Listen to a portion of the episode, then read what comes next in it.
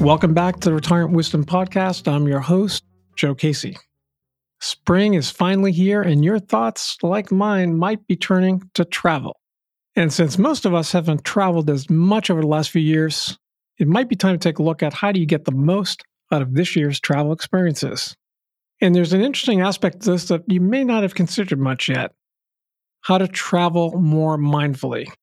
I've invited one of my previous guests, Dr. Francine Toder to join us because she knows a lot about this topic. Francine Toder, PhD, retired from the faculty of California State University, Sacramento, and then recently retired from private practice as a clinical psychologist. Her book that we're discussing today is Inward Traveler 51 Ways to Explore the World Mindfully. And whether you're planning to travel across an ocean or just across the street, Inward Traveler provides ways to sense the world deeply and in the present moment. Her first visit with us was about her previous book, The Vintage Years Finding Your Inner Artist, writer, musician, or visual artist after 60. And that book began to take shape after she thought about her retirement and meaningful ways to spend her newfound time, as well as positive aging in general.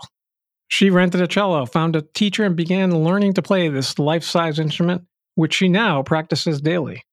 Proof that it's never too late to learn. But more importantly, that the fine arts might be the best way to stimulate brain growth and enhance health past 60, according to recent neuroscience research. That book isn't a memoir, but it's based on neuroscience research and interviews with late blooming artists of all kinds. She's also the author of When Your Child Is Gone Learning to Live Again, and Your Kids Are Grown Moving On with and Without Them. Her extensive writing on diverse topics has appeared in many magazines, professional journals, and edited book chapters. She resides with her husband in the San Francisco Bay Area, where she continues to write and play music on her cello. It is so great to have the opportunity to talk with you once again. Thank you so much, Joe. It's a pleasure. I was just mentioning to you before we started recording that the last conversation I had with you became the number one most downloaded podcast out of all 205 that we've done so far. Wow. Thank you for letting me know that. It helps to relieve some of the jitters I have when I public speak. Uh, the vintage years really struck a chord with people. And so this time I'm excited to talk to you about Inward Traveler. And starting off, what inspired you to write your book, Inward Traveler? Well, even though I stopped my practice and my ties with academia a long time ago, I'll always be a psychologist. So the book includes everything psychological about ways to navigate life.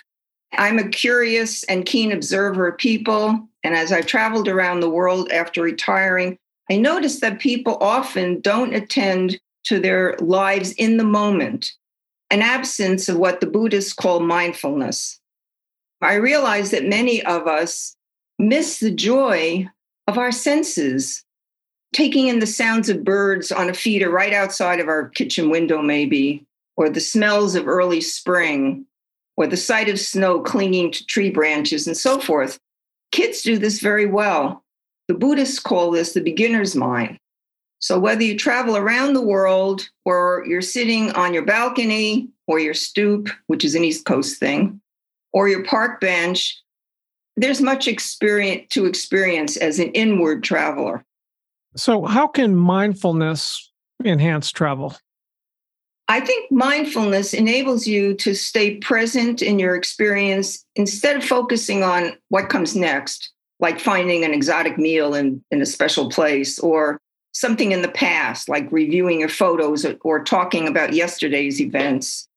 Travel, whether, again, if it's just around the block or to distant places, gives us an opportunity to consciously choose to notice, not just to see uh, but to fully immerse all of the senses in, in what's happening, even briefly. You mentioned the beginner's mind before, and it sounds like curiosity and a beginner's mind sound like great things to bring with us on our travels.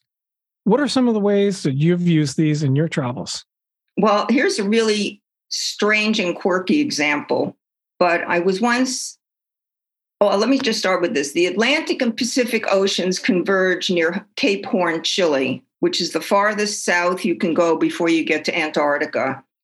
And once while traveling there on a ship, I couldn't wait to see the exact point where the oceans met.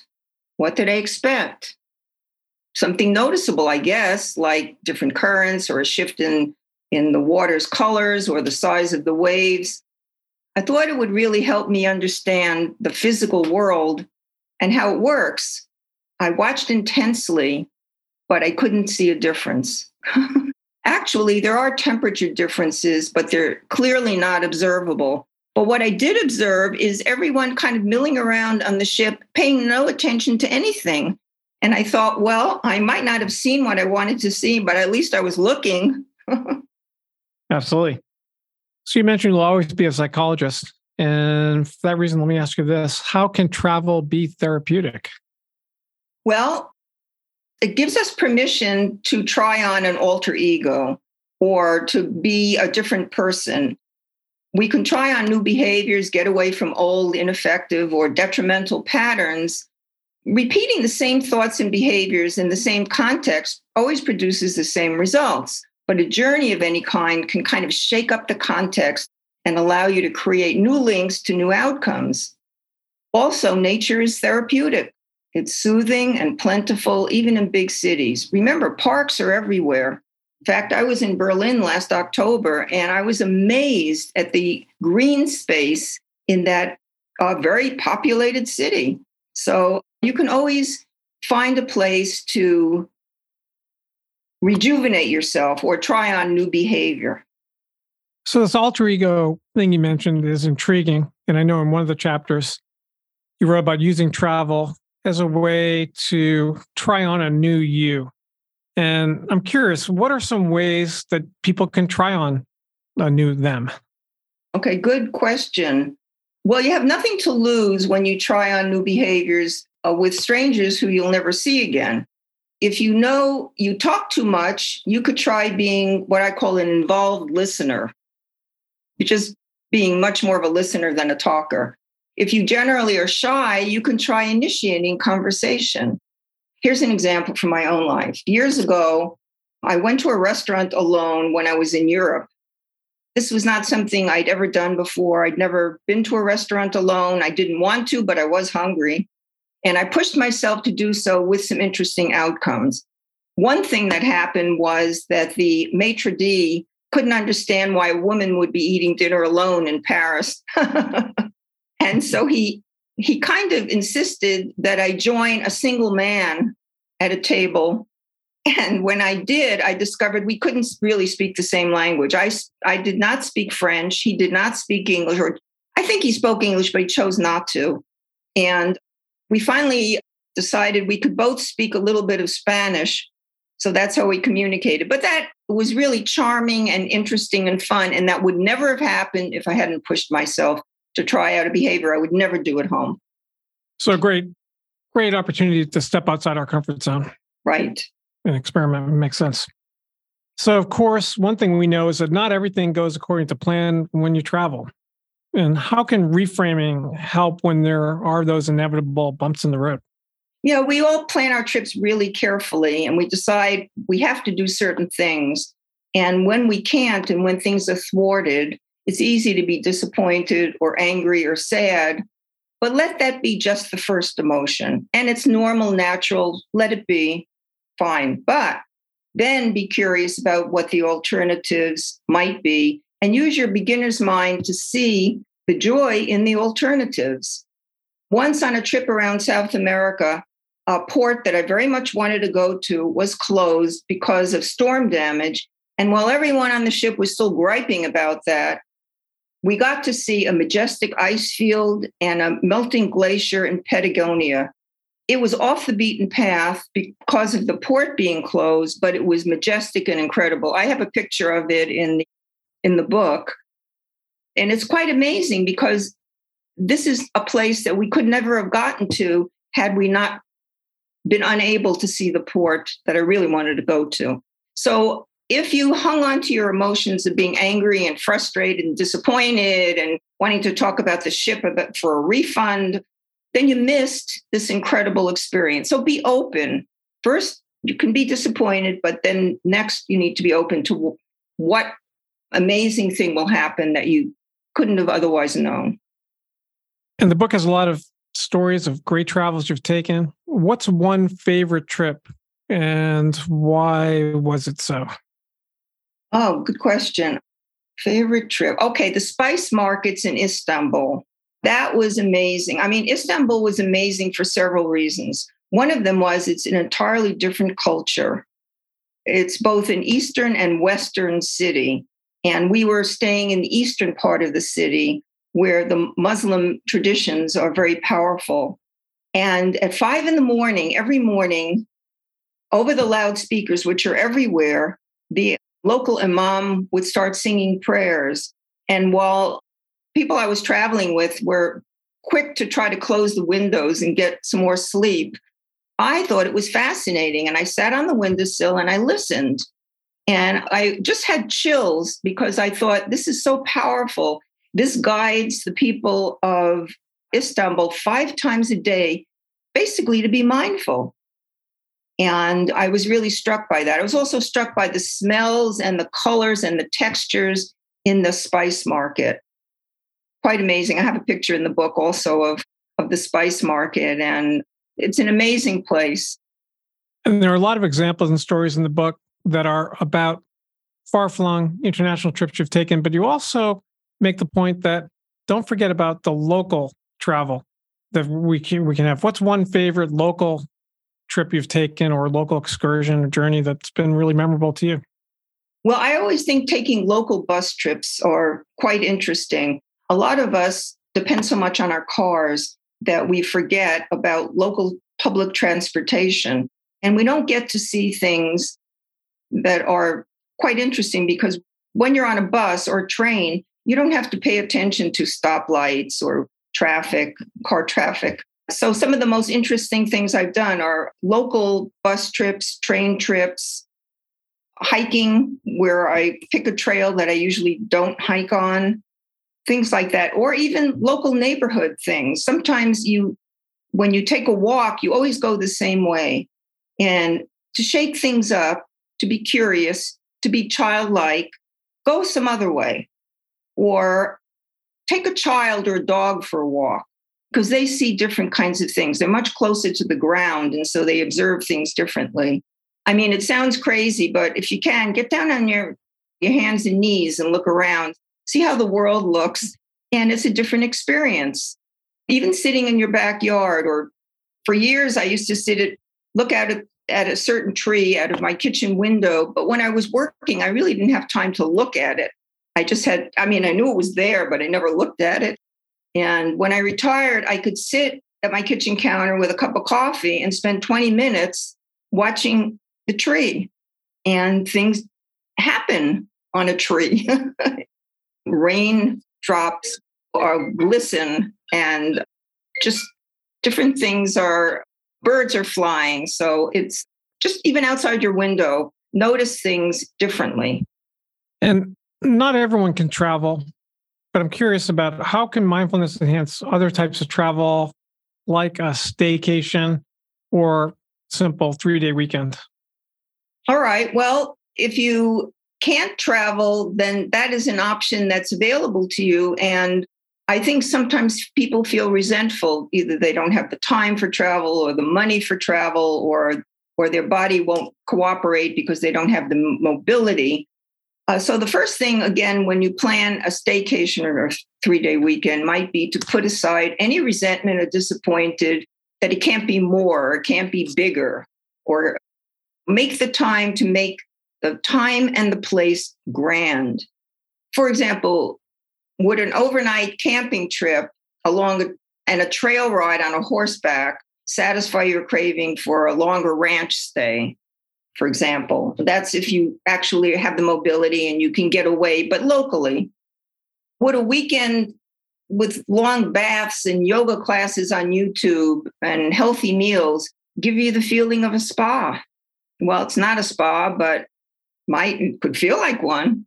Or what about a big city day trip with visits to a museum that you haven't been to before, or botanical gardens? Or again, back to the bus tours take a tour like the travelers who come to your city, take a bus tour to see what's there. By the way, I never saw the Statue of Liberty until I was in my mid 20s, living far away, and came back to New York, which is where I'm from. Obviously, if you are listening, you can tell that. And my husband, who was a Midwesterner, took me to the Statue of Liberty. Now, why? Well, it's just, it was like background noise. And that's a terrible thing to say, but I think that is the way people deal with their own locale. So take a bus tour, take a trip to some place that you haven't really thought about in your local community. And just remember your searches for good substitutes during the COVID lockdown. People were really creative then because everyone was going stir crazy. And you had some things that you were able to do then. Remember what those are. So, what's your advice for people listening who are now getting ready to travel, perhaps again, on how to prepare for mindful travel? Well, stay open to your experience. Again, watch how kids approach anything new with wonder and curiosity. Get close to experiences like, as I started to say before, dogs sniffing anything that they encounter, cats rubbing against objects, bees and hummingbirds checking out flowers. Enter the experience fully with all of your senses. Be there in real time. Remember, real time is the only time you have. We're, we spend a lot of time in the future and in the past. In fact, in the book, there's a whole chapter about how do you see yourself? Where do you spend your time in the future, in the past, or in the present? Because the present is all there is. And again, the present can be wonderful, even if the past and, and maybe the future aren't so wonderful. Appreciate that. And I wonder if you have time for two bonus topics based on our first conversation, because we got some comments from from listeners and others.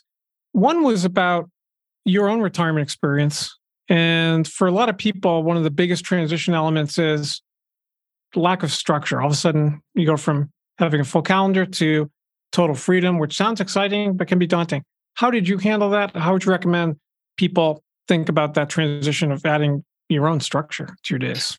That's a great question. And I think you have to consider first your personality and your temperament. There are some people that absolutely need to know what's going to come next. There's nothing wrong with that approach. I think that it's just who you are. And then there are other people who say, I'll retire and whatever comes, I'll be curious and open. That's nice. But many of us are not that way. From a very early age, we've been programmed to look ahead to see what's next and to go there before we're even ready to go there. I was one of the people who needed a lot of structure and I was kind of terrified. So I said, What can I do in my retirement that's different than anything I've ever done that might be interesting? And at least I have a starting point. It's basically holding pattern till you discover what else might be even better. And I decided to learn how to play the cello. And I decided to write another book. I'd written two books while I was still working, and I decided I would combine my experience with learning the cello and writing a book about retirement and something called the vintage age, finding your inner writer, artist, musician after 60. And I went to San Francisco with my husband. Supposedly, we were just going to look in a music store at cellos. And impulsively, and I really mean impulsively, I bought one and a case and a bow and then went home and tried to play and of course i couldn't well that was the start of it and i and frankly i was nearly 70 when i started and everyone said you can't do that it's ridiculous well okay i'm still playing and it's it's actually i it tells you how old i am been 13 almost 13 years i play with an orchestra i've played with quartets i play by myself i practice every day am i any good no but i do it anyway and you don't have to be good at this point in your life. I'm not auditioning to be part of a major orchestra. I don't want to be yo. I mean, I'd like to be Yo Yo Ma, but I'm never going to. So, what I did is I found something to occupy my time so I didn't have a lot of anxiety about all of the open space. I also told myself I had to have a couple of other anchors in place. Find your anchors. It doesn't matter what they are, and it doesn't matter whether you discard them when you're comfortable. But you need to start out by being comfortable. For me, it was going to the gym. I decided if I played the cello every day and I went to the gym and I kept writing, that I had enough to keep me busy so I wouldn't go crazy. And if one of them didn't turn out to be good, I would find something else. But I worked with a lot of people with writing that book who just said, I'm just going to smell the roses. And they were comfortable doing that. And in discovering they smelled the roses, then they decided to paint the roses, and then they decided to write about the roses. And then they were off in another direction, and that was fine too. But it sounds like with your three anchors, that still gave you the flexibility to do other things as you would choose. Right. Well, the whole idea of not being an academic anymore or having a, a private practice as a psychologist was to create open space. But too much open space becomes terrifying. So, what I did is I tried to try titrate enough space so that I was still comfortable, but I had enough activity to three activities, and that's like three legs of a stool. So I felt kind of grounded.